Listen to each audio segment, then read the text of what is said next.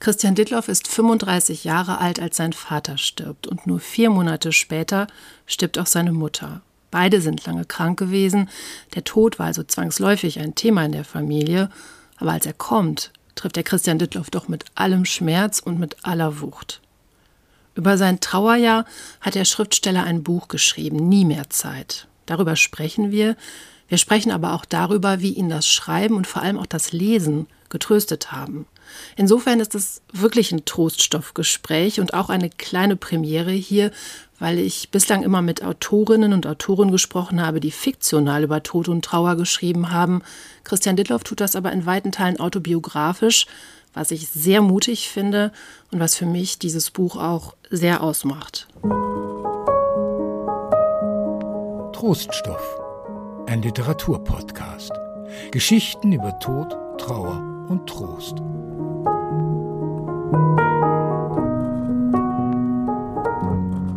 Und heute in meinem kleinen, feinen Podcast bei Trustoff ist zu Gast Christian Dittloff. Hallo, ich freue mich dabei zu sein. Vor uns liegt dein Buch, Christian, Nie mehr Zeit, das Jahr des Abschieds von meinen Eltern, mhm. das gerade erst erschienen ist. Und der Abschied von deinen Eltern, das ist der Abschied von Hans-Jürgen Dittloff, der im Februar 2018 gestorben ist, und auch von deiner Mutter Ingrid. Du schreibst im Buch, Deine Mutter ist 114 Tage nach deinem Vater gestorben. Mhm. Und du schreibst über das Zeitgefühl, das zu dem Zeitpunkt so anders war, als es heute ist. Wie ist es drei Jahre nach dem Verlust deiner Eltern? Während dieser Zeit, in der meine Eltern halt beide gestorben sind, da war halt das Zeitgefühl so durcheinander, weil es waren ganz viele Sachen zu tun, die gedrängt haben und das musste alles ganz schnell erledigt werden und hat aber trotzdem sich für mich gefühlt irre lang hingezogen, weil die Sachen so schwer waren, also die ganzen Dinge, die rund um den Tod zu erledigen sind. Und gleichzeitig habe ich immer das Gefühl, das Leben ist kurz, sozusagen. Ne? Also ich sage in dem Buch auch, äh, die Stunden so lang, das Leben ist kurz. Äh, das war das Zeitgefühl damals. Und heute würde ich schon sagen, es hat sich so ein bisschen wieder eingependelt. Ich, es deckt sich sozusagen die erlebte Zeit und äh, die, äh, das, das Gefühl dazu. Und äh, diese drei Jahre, äh, jetzt, die meine Eltern tot sind, die kommen mir gleichzeitig vor, äh, als wäre es gestern dann doch äh, oder, oder als wäre es einfach eine ganz, ganz andere Lebensphase, ähm, in die ich seitdem eingetreten bin und als ähm, wäre es Jahrhunderte her. Also habe ich mir schon selbst widersprochen, äh, weil auf der einen Seite da das Gefühl, das Erleben deckt sich ein bisschen mehr, aber ähm, Jetzt klappert es hier ein bisschen. Wir sitzen in einem Berliner Café und der Wind weht. genau, das ist sozusagen hier, fällt es direkt zusammen, äh, die äh, erlebte Zeit und die, äh, die Zeit an sich. Ja, es ist eine schwierige Frage. Also ich meine, klar, bei dem Titel kann ich mir natürlich denken, dass Leute auch auf Zeit zu, äh, zu sprechen kommen und ich ist gar nicht so leicht für mich zu beantworten. Also es ist schon... Ähm, ich bin jetzt irgendwie das Geil, äh, ein bisschen, ein bisschen raus. Alles gut. Hm. Ähm, du wirst in diesem Buch ganz viele elementare Fragen auf und du benennst die auch ganz konkret. Zum Beispiel, wie schlägt man den richtigen Ton an, wenn es um den Tod geht und um die Liebe zu den Toten?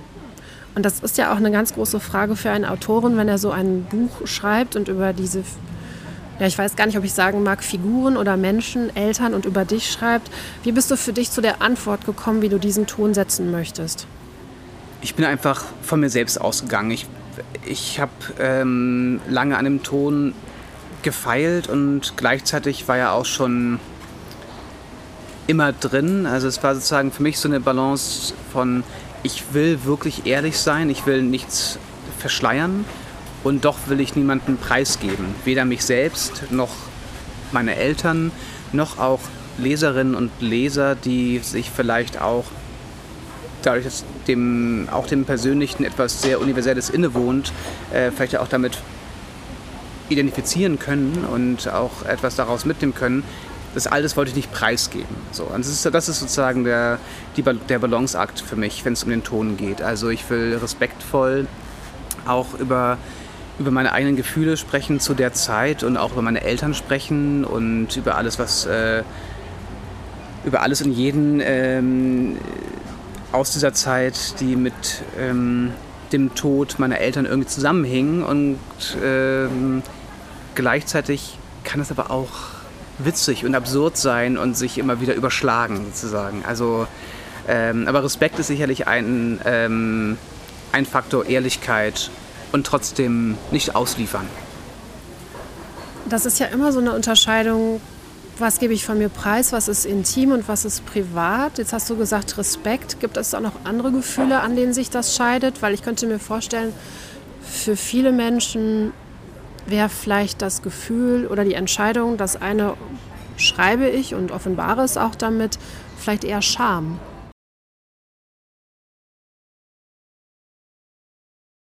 vorstellen kann, äh, dass das äh, Menschen haben. Ich hatte das nicht so sehr. Also Scham war für mich nicht, ähm, war für mich persönlich kein großes Thema. Ich hatte keine Hemmung, jetzt über meine Gefühle zu schreiben. Ich habe mich auch eigentlich zu keinem Zeitpunkt für meine Gefühle groß geschämt. Das Einzige, was sozusagen, wo Scham auftrat, war, wenn ich das Gefühl hatte, oh nein, jemand anders muss etwas für mich tun und ähm, ich kann das, ich kann nicht darum bitten. Das war sozusagen in der äh, sehr akuten Trauerphase ein großes Thema, aber nicht so sehr beim Schreiben. Also beim Schreiben und beim Preisgeben von äh, da ist es auch eher so, ich möchte meine Eltern ähm, nicht beschämen sozusagen und da etwas von ihnen preisgeben. Aber das ist natürlich äh, Projektion. Ich, die sind ja tot und, sie, äh, und Scham ist schon etwas, was sehr die Lebenden betrifft. Und ähm, ja, aber da, deswegen wird es dann halt so Respekt. Ich möchte nichts gegen meine Eltern äh, schreiben und brauchte ich aber auch nicht. Für mich macht das wirklich die Stärke dieses Buches aus, dass eben Scham da an keiner Stelle entgegensteht oder man sich dem irgendwie entgegenlesen würde und dann Kampf irgendwie spüren würde. Und das also, hat mich ja auch dazu gebracht, ähm, zu fragen, ob wir dieses Gespräch führen können, weil ich so unheimlich wertvoll finde, ähm, dieses Thema Tod, Abschied, Trauer auch einfach unverstellt anderen nahezubringen. Mhm. Also das ist das Geschenk dieses Buches. Ja, danke. Sagen, das, ist, das freut mich sehr. Auch das Wort unverstellt ähm, trifft es auch für mich persönlich sehr. Also das war tatsächlich aber auch eine sprachliche Arbeit, ähm, das Unverstellte auch zu erzeugen. Es, denn man schreibt oder spricht ja auch nicht automatisch unverstellt. Da sind ja manchmal Hürden, die was mit Etikette, mit äh, Gelernten, mit Vorbildern, auch mit sprachlichen äh, Bildern, die äh, schon bestehen und gebraucht werden in der Gesellschaft, die man erstmal zur Hand hat und dann die abzubauen, äh, um auch unverstellt sprechen und schreiben zu können, das war gar nicht so leicht und für mich auch eine große Aufgabe in dem Buch und das war auch tatsächlich etwas, was so im Lektorat wichtig war. Wie kann ich bestimmte ähm, ja, sehr abgegriffene Bilder, die irgendwie aus dem Ungeübtsein über den Tod zu sprechen äh, entstehen, wie kann ich die abbauen? Das, ähm, ja. Damit fängt es ja eigentlich auch ähm, fast gleich an in deinem Buch. Du bekommst einen Anruf von deiner Mutter und sie sagt, dass dein Vater, und das sagst du wörtlich, friedlich eingeschlafen sei. Das war ihre Wortwahl. Das ist eigentlich für eine ähm, Mutter eine sehr vorsichtige Formulierung dir gegenüber gewesen, oder? Ja, das war eine vorsichtige Formulierung und äh, das kommt im Buch auch, glaube glaub ich, rüber, dass ich das auch sehr ambivalent aufgenommen habe. Auf der also erstmal habe ich es einfach nur gehört und dachte, ah ja, okay, also friedlich eingeschlafen. Dann hat dem schon ein bisschen die, die Aggression genommen, dem Tod oder die Gewalt genommen. Äh, mein Vater äh, ist nämlich nicht fried, friedlich eingeschlafen, er ist ähm, an einer Lungenkrankheit gestorben und ähm, wurde im Krankenhaus auf dem Fußboden gefunden ist. Ich glaube trotz, also friedlich eingeschlafen ist etwas, was es sofort verschleiert. Und das hat mich ähm, zwischenzeitlich auch wütend gemacht, dass meine Mutter es verschleiert hat. Dann, dann war ich auch voller Mitleid, dass meine Mutter sich diese Mühe machen musste, um ähm, das, was sie vielleicht äh, härter getroffen hat, weil die Person, die aus dem Krankenhaus angerufen hat, vielleicht was anderes gesagt hat, das weiß ich ja nicht, ähm, dass sie das irgendwie einkleiden musste, dass sie sich erstmal die Arbeit gemacht hat. Und da war ich, hatte ich Mitleid. Und dann dachte ich, oh Mann, meine Mutter hat mich noch mal eigentlich als Kind adressiert durch das Einkleiden der schrecklichen Nachricht in einen sozusagen in Watteworte. Und ähm, das hat mich dann wiederum ganz doll berührt. Und sozusagen diese Ambivalenz, die kann in äh, diesem in dieser Wortwahl friedlich eingeschlafen irgendwie drinstecken. Also Bevormundung, äh, Mühe, Sorge, Liebe, all das ist damit drin. Und das hat mich irgendwie interessiert. In dem gehe ich auch gern, in dem Buch gern auf den Grund. Also ich finde, nachdem ich das erstmal so auch erkannt habe als ähm, vielleicht Floskel in gewisser Weise, die so ein bisschen so ein friedliches Narrativ ähm, bedient, ist manchmal auch gar nicht so schlimm, das zu machen. Also es, man muss es auch nicht immer mit der Brechstange erzählen. So, ich finde das auch in Ordnung. Es kommt halt immer drauf an. Dieses Nachdenken über die Wortwahl passiert ja auch nochmal beim Tod deiner Mutter, als du den Anruf ähm, bekommst, dass sie gestorben ist. Da sagt der Pfleger am anderen Ende, es tut mir leid, dass ich Ihnen das mitteilen muss. Und du sinnierst ja darüber, über dessen Ich. Ja. Naja, da, genau, da frage ich mich eben, okay, was, was tut ihm eigentlich leid? Seine eigene Rolle, äh, sozusagen die Hiobsbotschaft im Nachtdienst ähm, äh, an mich zu übermitteln und ähm, klar, das ist auch eine schreckliche Sache. Das, äh, man hat es ja auch oft in, in Filmen oder Serien, wenn dann die Polizei klingelt und dann, ähm, äh, die, dann sprechen sich zwei ab, okay, sagst du es oder sag ich's und dann es ist ja eine sehr gelernte Szene sozusagen. Ne? Und so stelle ich mir auch vor, diese arme Person im Nachtdienst, äh, der, der arme Pfleger, der dann irgendwie sagt, okay, wie sage ich das jetzt dem, dem Sohn? Äh, ich, also ich habe da auch Mitleid sozusagen mit, äh, auch mit dem anderen Ende der Leitung. Zumindest äh, rückblickend. Da in der Situation bin ich natürlich auch, wie es vielleicht auch so in, in so einem Schockmoment ähm, auch üblich ist in gewisser Weise, auch wütend, dass ich dann, dass ich dann schnell irgendwo anders hingucke und sage, ah, was, warum, warum äh, kümmerst du dich jetzt nicht angemessen um mich? Was sorgst du dich denn um dich? Sieh doch mal bitte meinen Schmerz, der jetzt entsteht oder so. Ne? Das ist ähm, interessant, worauf sich dann auch die Aufmerksamkeit stürzt. Ich habe die Erfahrung gemacht, dass ich in Trauerzeiten so das Gefühl hatte, dass meine Worte sehr aus dem Herzen kommen und dass ich gar nicht so viel darüber nachdenke, was richtig und was falsch ist. Und je länger ich mich aber eigentlich wieder davon entferne, ähm, werde ich irgendwie, ist alles wieder so verstellter oder verquillter im Kopf und ich mache mir viel mehr Gedanken um das richtig und falsch und hadere so. Mhm. Ist das was, was du teilen kannst? Weil ich meinte, das an einer Stelle herausgelesen zu haben. Hm, ja, auf alle Fälle. Also ich glaube, ich habe zum Beispiel ähm, für das Buch einen ganz guten Absprung gefunden, dass ich äh, das jetzt drei Jahre nach dem Tod meiner Eltern oder zweieinhalb Jahre ähm, nach dem Tod, nee, drei Jahre nach dem Tod meiner Eltern veröffentliche.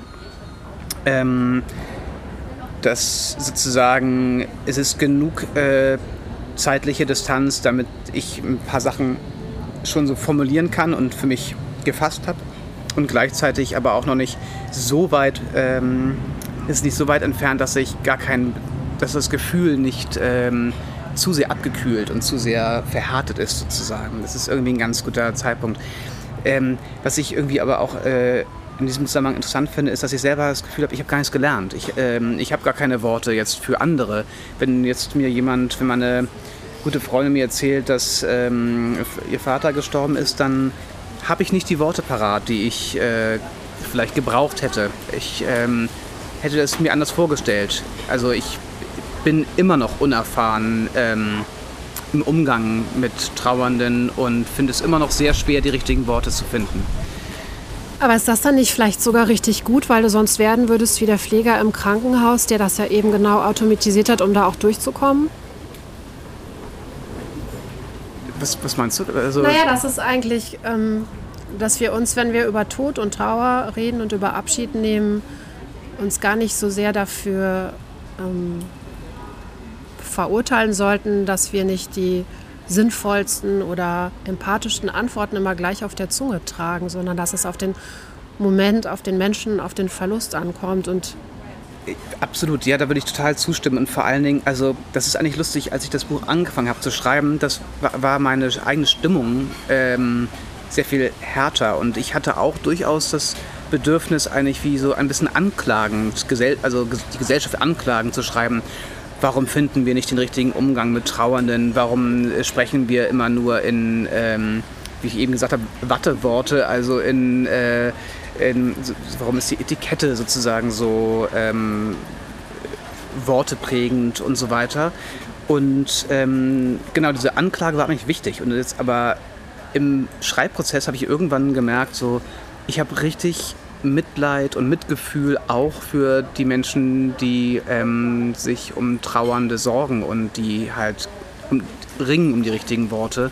Das ist halt auch richtig schwierig. Es, ähm, es ist halt meistens etwas passiert, was nicht richtig ist. Und dann gibt es auch nicht die richtigen Worte. Sozusagen, die Worte können nicht die Funktion haben, etwas besser zu machen, auszugleichen, auch nur abzufedern sozusagen. Das Einzige, was etwas abfedern kann, ist vielleicht das Angebot, ich bin für dich da und gleichzeitig auch, äh, ich melde mich bei dir und nicht, du kannst dich melden, wenn was ist, sondern halt wirklich konkrete Daseinsangebote immer wieder zu machen und äh, es in Kauf nehmen, vielleicht sich, also ein bisschen lästig zu sein. Das ist dann vielleicht nicht so schlimm. Äh, genau, aber das ist etwas, was sich sehr verändert hat im Schreiben des Buches sozusagen für mich. Du schreibst das ja auch an einer Stelle, dass dir andere Menschen mit Argumenten begegnen und versuchen dir dadurch helfen zu wollen und dass du aber das Gefühl hast, du würdest dich gerne lieber in deiner Trauer behausen. Was ein sehr schönes Wort ist, das Behausen. Ist aber auch verständlich, ne, dass andere versuchen, so argumentativ ähm, auf einen loszugehen und als damit ein Pflaster auf einen draufzudrücken. Ja, genau, aber die Frage ist, wem das Pflaster dient. Also, ähm, ob es eigentlich nur dient. Also, ich habe. Äh, ich will. Ist, geht, es geht nicht gegen. Äh, die Menschen, die versuchen, Trauernden äh, zu helfen und da vielleicht ungeschickt sind und trotzdem kann man ja vielleicht darüber sprechen. Also ich habe das Gefühl, dass dieses Pflaster, dieses schnelle Argumentpflaster auf eine Wunde zu kleben, dient halt vor allen Dingen auch ähm, den Menschen, die halt sich gerade mit der trauernden Person unterhalten, weil dann man weiß, okay, die ist jetzt versorgt sozusagen. Das ist, das ist ja eh etwas, das ähm, ich kenne das auch aus vielen anderen Situationen, dass sich hilflos bin, wenn ich jemandem nicht helfen kann. Also hilflos durchaus ähm, auch als wenn ich eigentlich Hilfe anbieten möchte. Und wenn das nicht so leicht funktioniert, dann werde ich auch wütend und denke und äh, auf einmal auf die Person, die vielleicht gerade meine Hilfe braucht, weil ich ihr nicht helfen kann. Und äh, das also sozusagen diese, dieses Argument ist halt auch Ausdruck einer Hilflosigkeit und aber hinter der Hilflosigkeit steckt dann eigentlich wieder auch eine Sorge und hinter der Sorge steckt eine Liebe. So. Und dafür habe ich mittlerweile viel größeres Verständnis. Das ähm, war mir in den Momenten nicht immer klar, aber ähm, ist es mittlerweile stärker. Du schreibst auch, dass ähm, viel mehr Menschen nach dem Tod deines Vaters danach gefragt hatten, wie dein Vater eigentlich war, als zu Zeiten, als dein Vater noch lebte. Ist das auch Trost?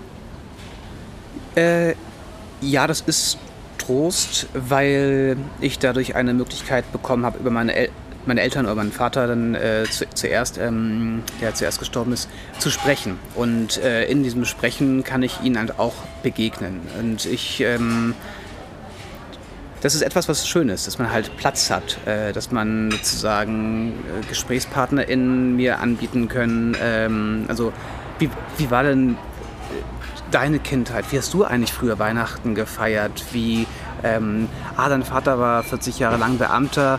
Ähm, was, aber was waren denn seine Hobbys oder irgendwas? Das, ähm, und wenn ich dann davon erzählen kann, dann ähm, tut mir das gut.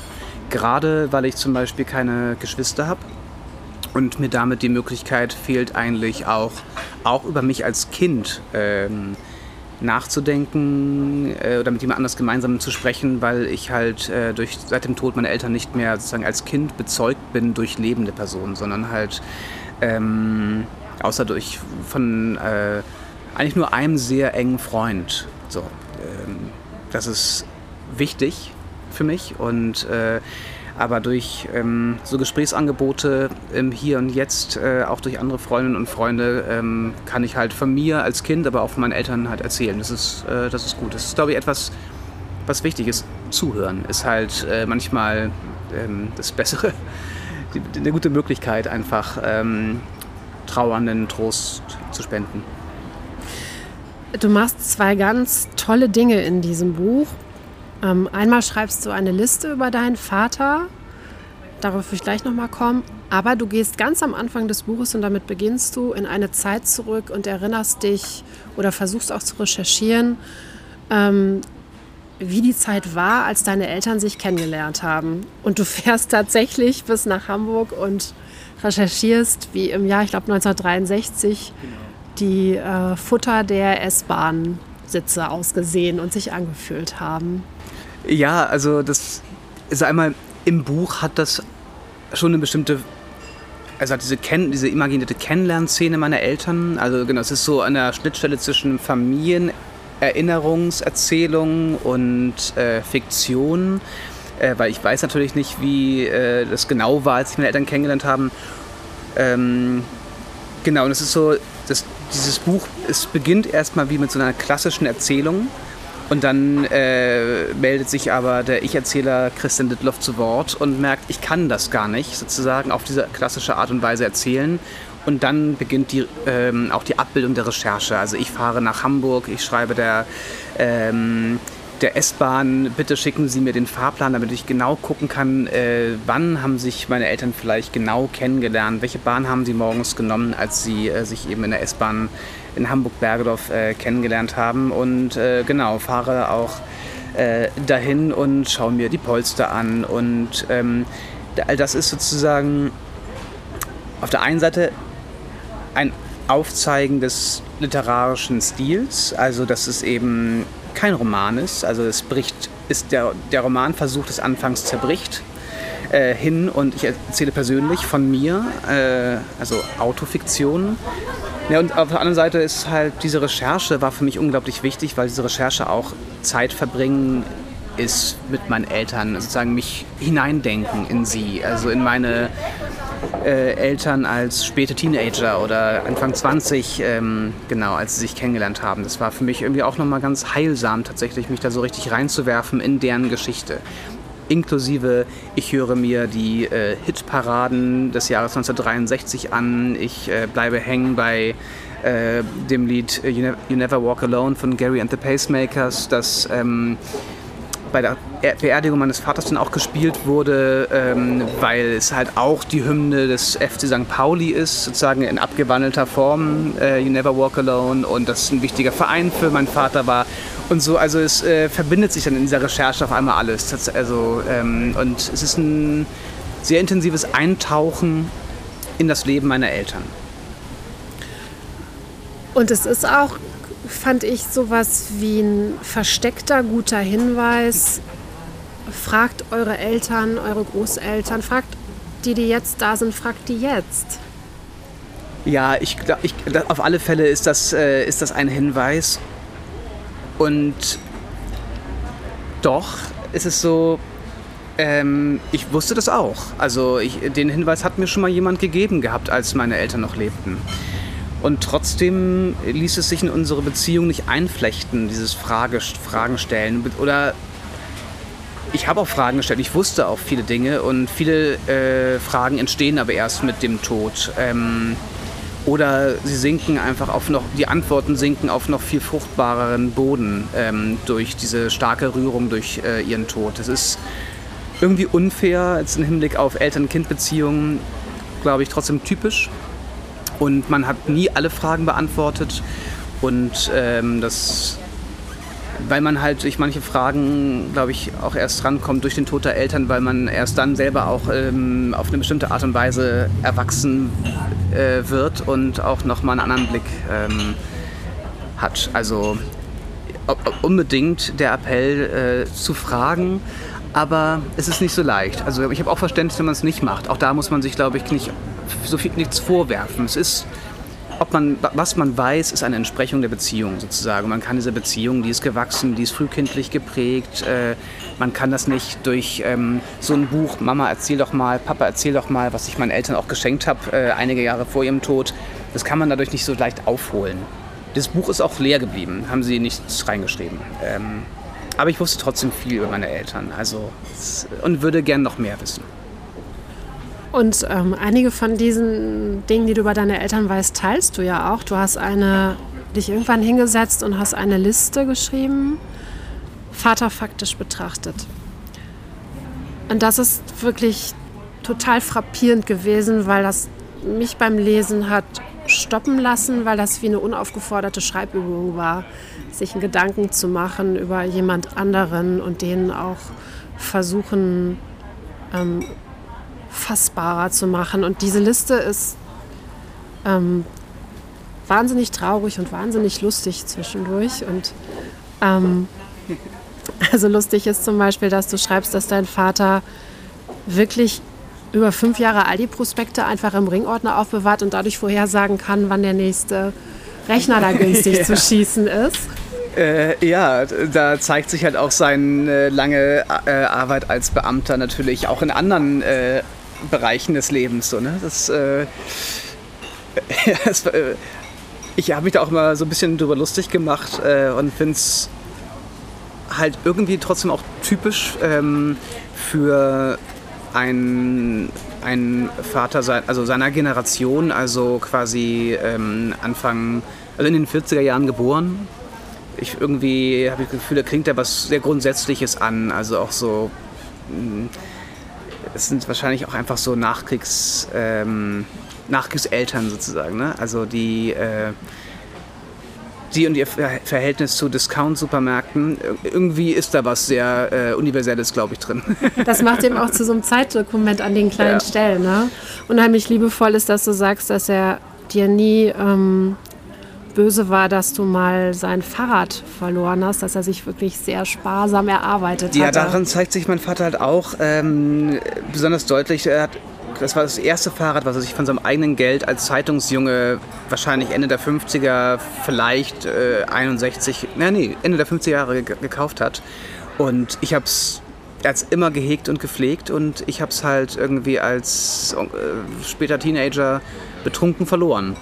Und er war nicht böse sozusagen. Und das, ähm, da steckt dann halt schon viel drin. Das lässt sich gar nicht so leicht erzählen, was da für mich drin steckt, aber darin zeigt sich einfach seine sehr grundsätzliche Güte und äh, auch Liebe. Und ähm, das. Aber das ist witzig, weil ich habe diese Liste wirklich innerhalb von nicht viel mehr als einer Stunde geschrieben.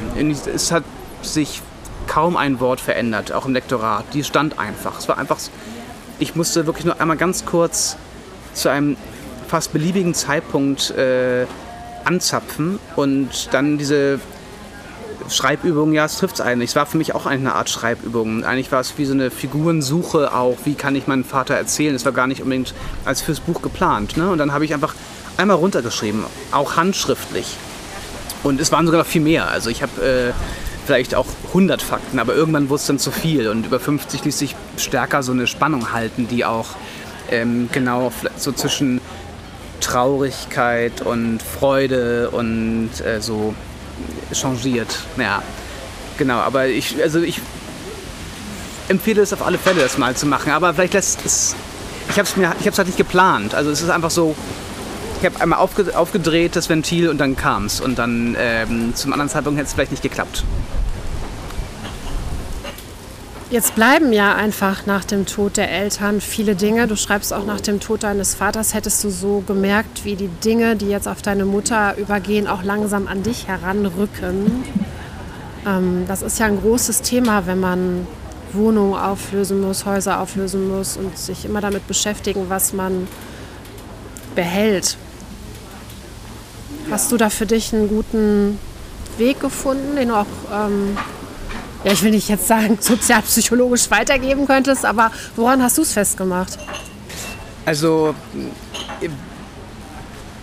ja, was behalten, was nicht. Also ich finde es erstmal wirklich irre, was, welche Gegenstände wichtig sein können und das können wirklich die banalsten Dinge sein, die auf einmal unschätzbaren Wert bekommen.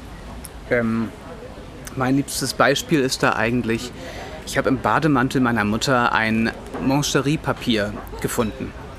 Und ich, also ich sag mal überspitzt, das ist mein wichtigster Besitz. Also ähm, es ist äh, irgendwie, sie hat gerne Mancherie gegessen, das ist sozusagen, darin knüpfen sich ähm, endlose Nachtischszenen oder ähm, so wie meine Mutter an den Kühlschrank gegangen ist, um dann noch ein Mancherie sich äh, zu gönnen. Immer nur die kleine Fünferpackung, nie die große, sie hat ja nicht so viele davon gegessen und so. Und ähm, das sozusagen, das in diesem Bademantel noch recht frisch war, weil der wird ja regelmäßig gewaschen und es war noch da drin. Also ich konnte sozusagen darin meine Mutter noch äh, erkennen. Und das ist, ähm, also wenn das Haus brennt, würde ich das mitnehmen.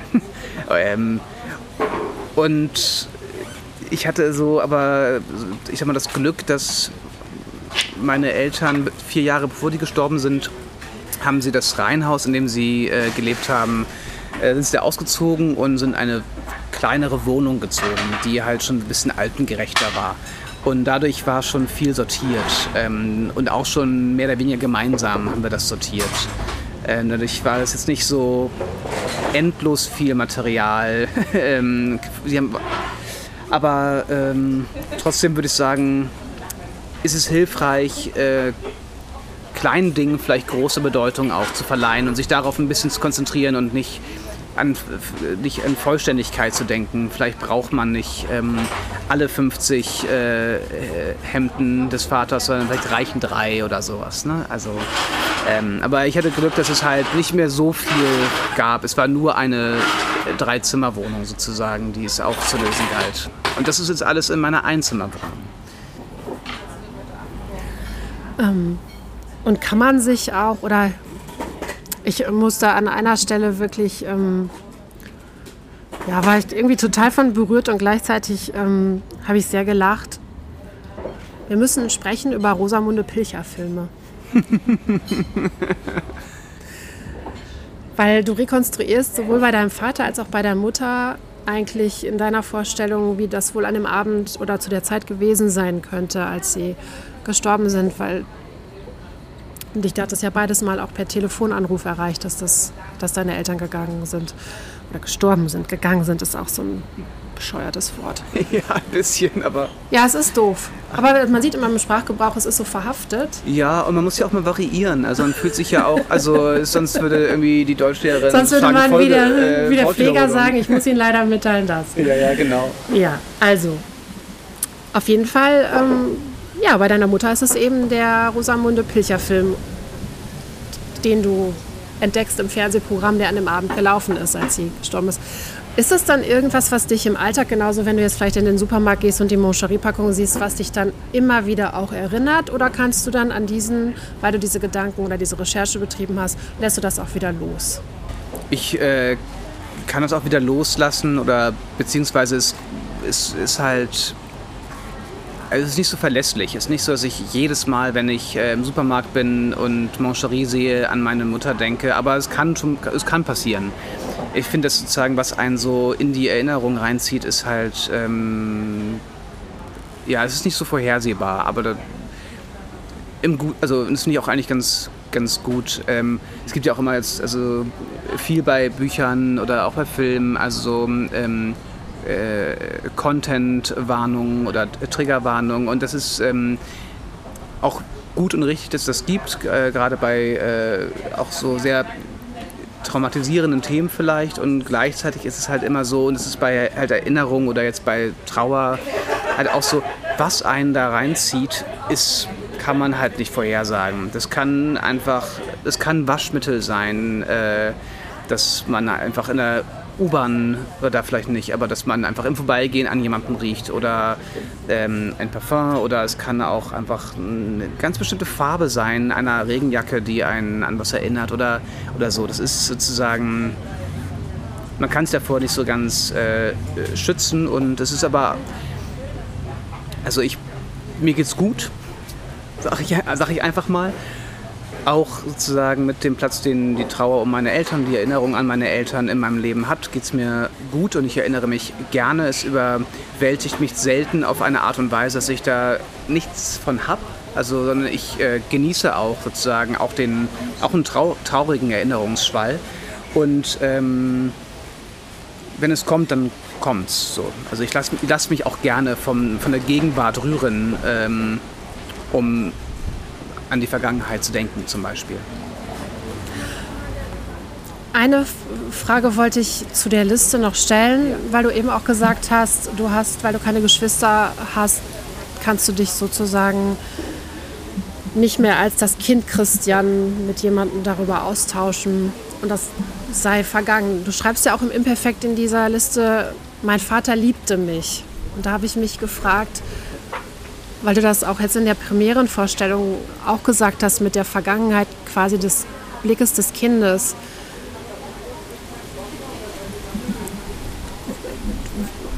Wie soll ich das sagen? Das Verhältnis oder die Erinnerung an die Eltern, mich hat das gewundert, dass das im Imperfekt steht, weil es so abgeschlossen wirkt. Ja, mh, hm an einer Stelle heißt es dann auch im, im Buch, äh, Trauer ist ein von Grammatik verursachter Schmerz sozusagen, weil es halt also genau das eben dieses, ähm, man spricht halt die ganze Zeit über seine Eltern äh, im, im, Präsens und auf einmal ähm, wechselt man, muss man die Zeit wechseln, und man korrigiert sich immer so ein bisschen, äh, so genau. Da, auch dafür war die Liste eigentlich wichtig, halt immer in der Vergangenheit zu sprechen. Ne? Also mein Vater mochte dies, war so und so. Ähm, es war auch eine Art von Mantra, mich äh, an diese äh, daran zu gewöhnen, dass die Eltern fortan nur noch in der Vergangenheit für mich äh, leben können. Ähm, und es schmerzt auch nicht mehr, sozusagen diese, diese Verbesserung oder wenn sich jemand anderes verbessert. Ähm, ja, aber ist die Frage sozusagen, also ob, auch, ob, ich jetzt gerade wenn es um Liebe geht, auch sagen könnte, mein Vater liebt mich, äh, weil sozusagen in mir ja noch äh, ein, ein, Gefühl weiterlebt oder meine Mutter liebt mich. Ähm, ja, schwer zu sagen. Da, da, kommt man irgendwie auch schon wirklich so in so metaphysische Bereiche, finde ich, wenn es um Liebe geht äh, und auch halt die verknüpft ist mit Menschen, die nicht mehr leben. Aber ich würde sagen, ich würde ich würde hätte ich geschrieben, mein Vater liebt mich, hätte, glaube ich, mein Lektor nicht äh, keinen Fehler, äh, kein Fehlersymbol daran gezeichnet im, im Manuskript, äh, weil es halt da kompliziert wird. Ja, Liebe und Tod sind ohne Zweifel die kompliziertesten Themen.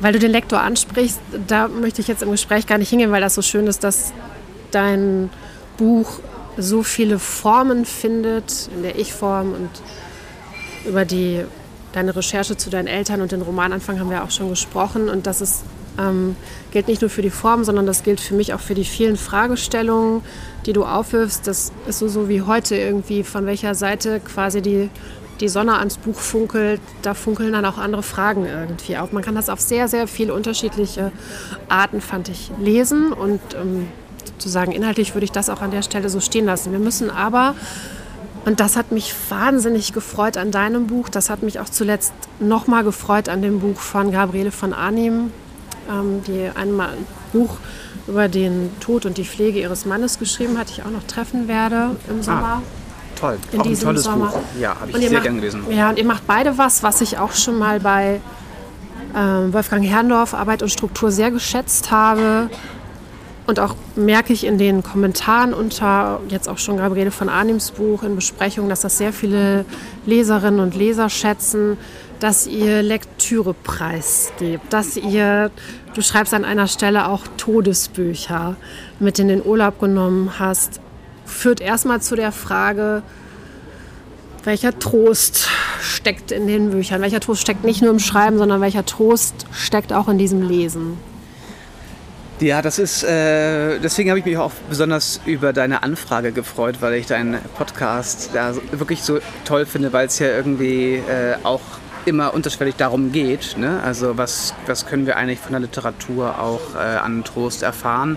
Und es sind, glaube ich, ganz verschiedene Dinge. Also ich habe ähm, Also nachdem meine Mutter gestorben ist ähm, und dann äh, die Beerdigung war, zwei Wochen später bin ich mit meiner Partnerin nach Sizilien geflogen und da am Strand haben wir dann äh, die Todesbücher sozusagen gelesen. Das waren für mich wirklich vor allen Dingen zwei Bücher in der Situation, die mich wahnsinnig aufgefangen haben. Ich, ich sage auch gleich warum. Die beiden Bücher waren also Joan Didion, das Jahr magischen Denkens und ähm, äh, eine Frau von Annie Endo. Und äh, beziehungsweise es war der Platz von Annie Endo. Eine Frau kam erst äh, später auf Deutsch raus. Äh, genau, der Platz von Annie Endo ähm, über den Tod ihres Vaters. Und auch das erste Buch, was sie äh, in dieser Form geschrieben hat, äh, in dieser autofiktionalen Form. Und ich wusste gar nicht, was mich in dieses Buch so, oder in diese beiden Bücher so hineingezogen hat. Ähm, ich, aber zurückblickend wird es mir äh, klar, auch das erstmal eine Beschäftigung äh, mit dem Thema und irgendwie in so einen Abgleich von Ähnlichkeiten und Unterschieden der Trauererfahrung. Äh, auch irgendwie so ein sich langsames Herauskristallisieren, was sind eigentlich meine Bedürfnisse, was sind meine Gedanken und ich merke, ich, sage, ich äh, sie helfen mir über die Schwelle des Tabus rüber. Also auch des gedanklichen Tabus. Nein, ich muss mich ablenken. Ich kann jetzt nicht an den Tod meiner Mutter und an den Tod meines Vaters denken und an, an alles, was ich nicht mehr mit ihnen äh, teilen kann, sondern ähm, darüber getragen zu werden, über diese Tabuschwelle und wirklich da, ähm, an meine Eltern denken zu können, an meine mh, hm, Ängste und meine Trauer denken zu können und äh, da auch nachfühlen zu können, das war irgendwie erstmal so die reine Beschäftigung. Und dann habe ich aber, als ich dann im, im, Anschluss noch mehr solche Trauerbücher gelesen habe, viele SchriftstellerInnen haben ja darüber geschrieben, also ähm, von äh, Peter Hanke und Peter Hertling und Peter Weiß, um einmal die Peters abzugrasen, ähm, und aber aus Simone de Beauvoir ähm, und äh, ja, Annie Arnaud und John Didion schon genannt. Und äh, ich weiß gar nicht, jetzt fallen mir nicht noch mehr ein, aber ich habe noch viel mehr gelesen äh, dazu. Da habe ich eben gemerkt, also Bücher zu lesen, hat mir gezeigt, dass ähm, Trauer ein sehr ambivalentes Gefühl ist. Hat mich darin auch bestärkt, dass ich sozusagen auf eine Art und Weise nur trauern muss, fühlen muss und dass auch wirklich sehr widersprüchliche Gedanken innerhalb der Trauer auftauchen können. Dass auch wenn es um den Tod der Eltern geht, dass ein äh, Gedanke auf, auftauchen darf wie, ich muss mich nicht mehr um meine Eltern kümmern, ich bin erleichtert. So, das ist ein, es ist ein legitimer äh, Gedanke. Das ist, äh, das ist in Ordnung. So, das, der steht ja neb, auch neben anderen Gedanken meistens. Und auch das, wenn nicht, ist auch in Ordnung. Man darf auch nur erleichtert sein, man darf, muss aber auch nicht erleichtert sein, sozusagen. Es gibt ganz verschiedene ähm, Gefühle innerhalb der Trauer. Und diese Bücher, die ähm, irgendwie schon etwas universell, also wie so alles, was sehr ähnliches hatten, irgendwie jede einzelne Trauererfahrung doch sehr universelles. Ähm, stehen die auch alle so in einem Spektrum nebeneinander und zeigen einem einfach, dass es ganz viele Arten gibt, die alle okay sind. Und das war, hat mir irgendwie auch wahnsinnig geholfen. Ja, also diese Trauerspektrumserfahrung. Ein Aufruf zum Lesen. Ja, total. Wir müssen vielleicht auch irgendwann noch mal eine Folge machen, wo wir einfach die ganzen Bücher auf den Tisch legen und mal alle ähm, zu empfehlen. Ja, das äh, werde ich auch noch mal jetzt so in kommenden Interviews und Wochen und Monaten auch auf Lesungen, glaube ich, auch ein bisschen stärker auch mal auf die einzelnen äh, Bücher darauf hinweisen. Es ist auch eine Frage, die mir jetzt schon oft gestellt äh, wurde. Also und ich finde es auch wichtig, die Lektüre offen zu legen. Das macht, äh, dass man sich auch einreiht mit seinen Büchern. Also äh, hätte äh, ich ähm, wäre ich nicht, ich glaube, Gabriele von Arnims Buch, ich habe es jetzt, gelesen, da war ich zum Glück schon fertig, äh, weil im deutschsprachigen ähm, Raum ist noch gar nicht so viel äh, erschienen, äh, sozusagen mit dieser speziellen autofiktionalen ähm, literarischen Technik. Und äh, es hätte mir auch wahnsinnig geholfen, sozusagen, äh, hätte ich es früher gelesen, aber ja, wir sind ja quasi jetzt im selben Jahr rausgekommen. Ja, ja, tolles Buch. Tolles Buch, aber wenn ich da anmerken darf, autofiktional hin oder her, mein Gefühl oder wenn ich den, den Blick ins Bücherregal wende, und deshalb finde ich auch dein Buch da so wichtig, ist es so, dass es häufig ein weiblicher Blick ist und sich Männer gar nicht so häufig damit um die Ecke trauen und du traust dich. Ja, das ist, äh, das ist richtig. Das ist mir auch erst jetzt so richtig klar geworden, dass sozusagen die eigentlich Also die wichtigsten Bücher aus dem Bereich äh, sind wie schon die genannten John Didion, Annie Arnaud und Gabriele von Arnim. Und das ist sozusagen, das sind drei Frauen, die alle zur selben Zeit geboren sind wie meine Eltern. Also ungefähr. Das äh, finde ich auch schon sehr auffällig. Deswegen, ich fühle mich da auch tatsächlich jetzt mit der Erfahrung als ähm, Mann Mitte und auch eher Ende 30 ähm, schon ein bisschen auch äh, alleine mit der Erfahrung, muss ich schon ganz ehrlich sagen, das auch zu teilen. Also, ähm, weil äh, dass beide Eltern tot sind, teile ich jetzt mit wenig ähm, Freunden und Freunden. Da sind eher sozusagen die Großeltern äh, gerade gestorben oder, ähm, oder ein Elternteil, aber ich habe wenig Freunde und Freunde, die schon ähm, beide Elternteile verloren haben. Und das ist auch nochmal so ein, da merke ich eben, dass ich damit äh, doch recht allein bin. Ja, und vor allen Dingen auch in so einem kurzen Zeitraum deine Eltern verloren zu haben. Und das ist das, was ich eben meinte mit, man kann so auf viele unterschiedliche Art und Weisen auf das Buch schauen. Das ist, auf eine, das ist ja nicht nur ein Buch, das deine Eltern erinnert und sich dem Thema Tod und Trauer stellt. Ähm, das ist eben auch ein männlicher Blick auf, auf das Geschehen. Das ist am Ende auch sowas wie ein Generationenbuch, weil du so jung bist und da drauf guckst. Ähm, und das ist ja nicht nur ein Buch über deine Eltern, sondern sterben ja im Verlauf des Buches auch noch andere Menschen. Das ist in dem, wie du immer auch deine Partnerin beschreibst, auch eine Art Liebeserklärung, fand ich, auch nochmal an deine Partnerin ist. Und ähm, deswegen ist, das sind so diese ganzen vielen, vielen Ebenen, wo es sich lohnt, das Buch zu lesen. Oder auch eben ein Angebot ist, je nachdem, wo man steht, da ja, das, das lesen zu wollen. Ähm, ich wollte dich bitten, ähm, ob du vielleicht eine Szene vorlesen magst, damit man einen Eindruck bekommt. Ja. Magst du? Na klar. Von einem Tag auf den anderen beginne ich das Laufen. Ich habe mir in den Kopf gesetzt, regelmäßige Runden auf dem Tempelhofer Flugfeld würden gut für mich sein. Die Vorhersehbarkeit der klaren Streckenführung entlang der früheren Start- und Landebahn. Ich habe mir neue Schuhe gekauft, die einen besonders guten Halt haben, ein Profil wie Winterreifen. Ich komme mir athletisch vor, laufe mit geballten Fäusten auf dem Asphalt, bin wettkampfbereit, eine aufgestaute Wut entlädt sich und meine über das Jahr entstandenen Ecken und Kanten werden glatter Runde um Runde. Bei fast jedem Training muss ich allerdings innehalten, weil einer dieser Hunde am Wegrand lauert.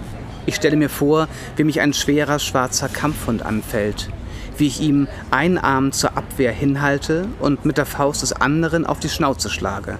Wieder und wieder. Und weil er noch nicht ablassen will, ein Auge eindrücke und ihn dann, sobald sich der Kiefer öffnet, mit beiden Händen erwürge. Natürlich ist das eine bekannte Depressionsmetapher.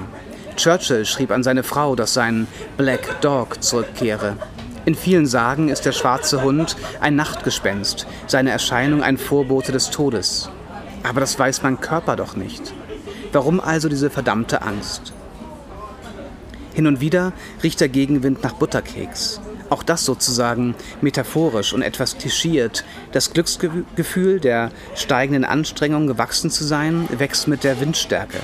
Und zugleich ist es real, denn an das Tempelhofer Feld grenzt eine Balsenkeksfabrik, deren Duft ich beim richtigen Wind tief einatme.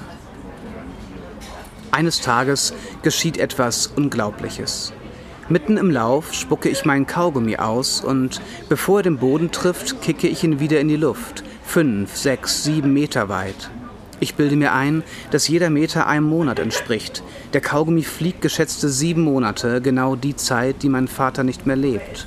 Und dann landet er mitten in einem Mülleimer am Rand des Weges. Ich reiße die Arme in die Höhe und breche unwillkürlich in Jubel aus blicke mich um, ob es jemand gesehen hat, Zeuge dieses artistischen Wunders wurde. Und als ich merke, dass ich den Moment mit niemandem teilen kann, kommen mir erst die Tränen, kurz und heftig, und dann schüttelt mich ein tief aus meiner Lunge aufsteigendes Lachen. Dankeschön. ja, gerne. Ähm, nehme mit, Laufen kann helfen, Lesen kann helfen, im Vorgespräch habe ich mal kurz deine Brille aufsetzen dürfen. Auch eine andere Tönung der Sonnenbrille kann ein bisschen helfen. Ja, absolut. Vielleicht auch, weil es ein Geschenk ist und jemand anders sich zeigt, denkt, nachdenkt, was könnte helfen? Genau, etwas entscheidet für einen. Ja, genau. Das kann auch helfen. Eine letzte Frage hätte ich, weil du die selber im Buch aufwirfst. Du fragst dich irgendwann, was habe ich gelernt über dieses Jahr der Trauer?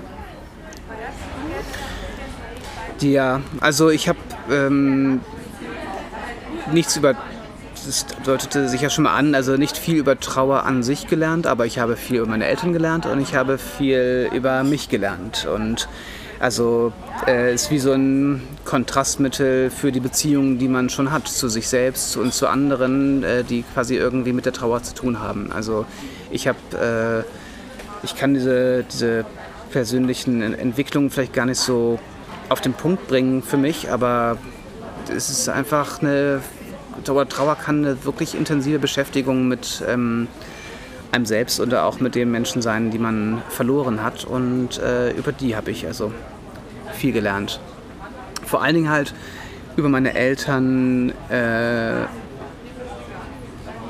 jenseits der Rolle meiner Eltern. Also über meine Eltern als Person. Einmal rausgezoomt oder auch mehr als einmal rausgezoomt und meine Eltern als wirklich Person begriffen ähm, und nicht nur als ihre Rolle als meine Eltern. Und das war also so simpel diese Erkenntnis vielleicht ist, dass meine Eltern äh, mehr als also nicht nur meine Eltern waren, sondern halt auch eigenständige Menschen mit ähm, Bedürfnissen, Wünschen, Problemen, äh, Geschichten, eigenem Wachstum und so weiter, ähm, war das nochmal so äh, wirklich eine krasse Erfahrung für mich, das wirklich zu, tief zu spüren, dass das so ist. Ja.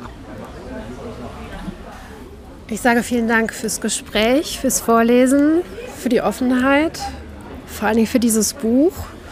Ich wünsche dir, dass es ein guter Sommer wird und ähm, auch ein guter Herbst, dass du Lesungen machen kannst, Menschen treffen kannst, damit sich Gespräche ergeben. Ja, das hoffe ich auch. Äh, vielen Dank für äh, das tolle Gespräch und deinen tollen Podcast. Und ähm, ja, Lesungen sind auf alle Fälle schon ein paar angekündigt. Mal gucken, wie sich der Sommer so entwickelt. Und äh, ich hoffe auch, dass es stattfinden kann, weil es mir auch besonders wichtig ist, auch mit Menschen halt äh, das Buch nochmal so auf so eine persönliche Art und Weise auch äh, zu teilen. Und ähm, genau, hoffe ich, dass es klappt. Und ich hoffe auch, dass sich andere Männer vor allen Dingen ermutigt fühlen. auch andere in unserer Generation vielleicht mal zu sagen, ich, ich habe da auch was, ich habe eine Geschichte zu erzählen, damit das Thema auch Tod und Trauer einfach noch mehr besprochen wird. Vielen, vielen Dank. Vielen Dank, Benny.